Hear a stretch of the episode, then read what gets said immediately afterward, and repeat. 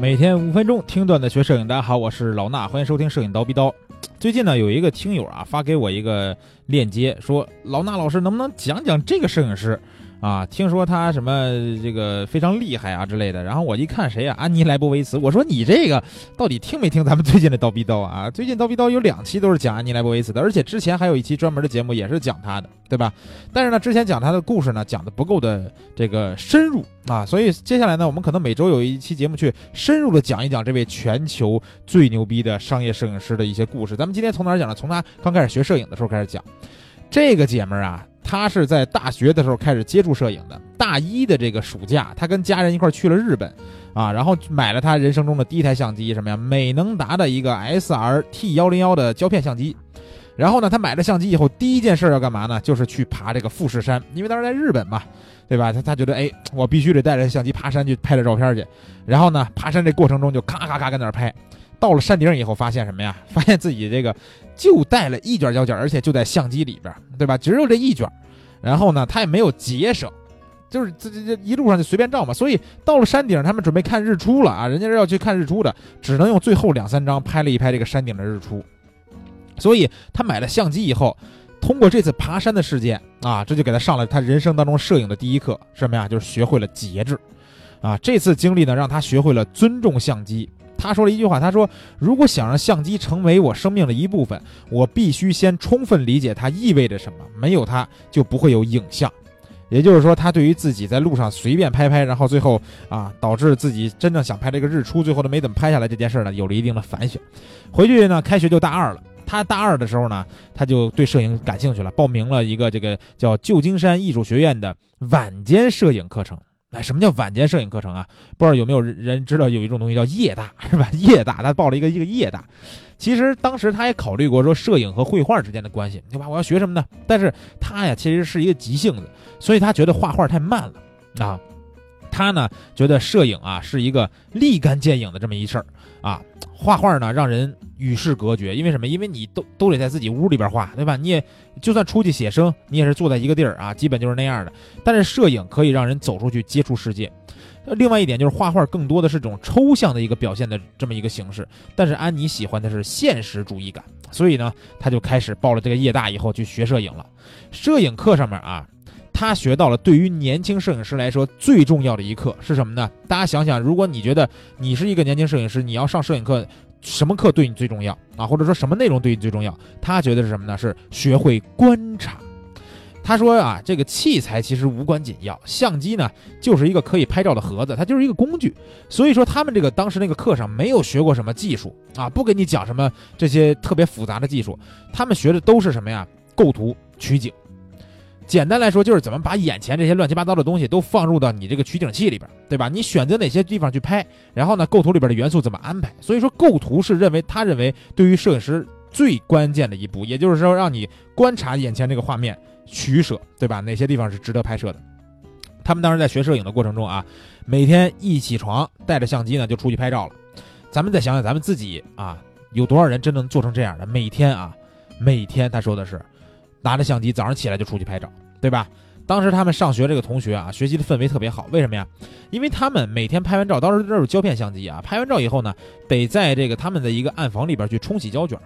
所以呢，他们冲暗房的冲胶卷的时候，有一个公用的水槽里边呢，就是大家每个人自己的作品都放在那儿，所以呢，别人也能看到这个互相别人的作品，啊，所以导致他们都想这个拼命的把这个照片给拍好了，拍出来特别好的照片让别人看到。啊，就是说不能拍到最好吧，但也不能丢人呀，对吧？你说你拍一大烂片啊，乱七八糟，什么都看不见啊，什么的，呃，破破照片，然后放在那儿，人家一看，哎呦，这谁呀？这安妮拍的是吗？真次，那可不好了，对吧？然后呢，哎，冲洗完以后，大家会一块儿去讨论各自的作品，互相去提一提意见。这样的话，交流起来、学习起来效果很好。就像咱们现在微信群，大家也可以在里边互相交流一下自己的作品，对吧？但是要合理交流啊，不要交流交流骂起来就行了。因为我我看到咱们这个啊，很多这个咱们学员什么有点玻璃心什么的，不能让别人说自己作品不好，对吧？一定要把这点把这个谱子放下来啊，还没成名呢，哪那么大谱啊，对不对？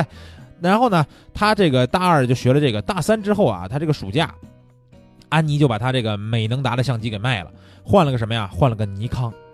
他为什么换尼康呢？因为他觉得二十世纪六十到七十年代初的时候，专业摄影师都用尼康相机啊。他他当时他觉得是这样，然后拿着这个尼康相机呢，他就在大三的这个后半段，应该是就可以跟一个叫《滚石》杂志的这个杂志社合作了。啊，那时候呢，他跟这个杂志社合作的时候，他并不把自己当成肖像摄影师，因为了解他的肯定都知道他是拍商业肖像的，对吧？给很多明星名人去拍这种商业肖像，但是他当时不把自己当做一个肖像摄影师，而是什么呀？报道摄影师。他当时也拍了一些这种呃新闻纪实类的作品。为什么？因为他的偶像是谁呢？咱们之前也讲过的布列松啊，这位老大哥。所以那时候啊，他出去呢就会带三个相机。为啥要带三个相机？原因就是他懒得换镜头，或者说不是懒吧，就是说没时间换镜头。想看到什么场景的时候，必须马上拍下来啊！他就想拍那种决定性瞬间嘛，因为他他偶像是布列松，对不对？所以他带了三个相机，搭了三个镜头。这三个相机的三个镜头分别是什么焦段呢？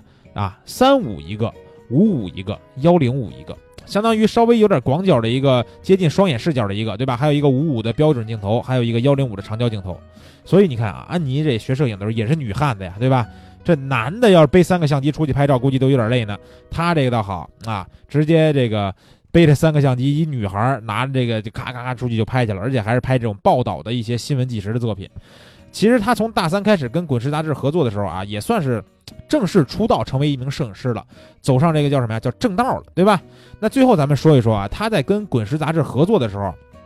他自己的一些想法和感受啊，这块我觉得也可以让大家有一些这个能吸取的地方。他说，早年在《滚石》杂志工作的时候，编辑从来不告诉他编辑要什么东西啊，他们也从没有给他过一些相关的指示。大多数的时候呢，我都可以根据自己现场发生的事情做出一些反应，而且呢是没有什么预判或者是拍摄清单的。一旦呢上路，我就不会去考虑杂志本身。拍摄到兴头上以后，我也会根据现实的可能性自己做一些决定。事件呢就在你眼前慢慢的展开，这大概就是摄影最奇妙、最神秘的方面啊！似乎你只需要决定什么时间把相机瞄准什么地方，这是一个线性的、永不停止的过程。直到今天，我感觉还是如此。虽然我不再像强迫症一样时时刻刻的去拍摄了，但是我现在可以静静的看着那些事情展开，但是只是看着，啊。他现在已经不是像他学摄影的时候啊，跟那个布列松一样，天天出去找决定性瞬间了。因为人家现在对吧，啊，世界最牛逼的商业摄影师肯定都是拍大牌明星了，啊，也不用拍那些，但是他还会去观察啊，看着眼前在街上的每一个事情是怎么展开的。相信在他心中一定有那么一个每一个事件、每一个画面当中的决定性瞬间留在他心里，但他不用拍下来了。所以呢，今天这期节目咱们从开头讲了讲他是怎么学摄影、玩上摄影的，希望呢对大家呢有一些启发和帮助，让我们从安妮的故事当中去吸取一些对于我们有经有这个帮助的经验。以后呢还会陆续给大家分享这个安妮莱布维茨的一些摄影故事，好吧？今天咱们就先聊到这儿，下期见。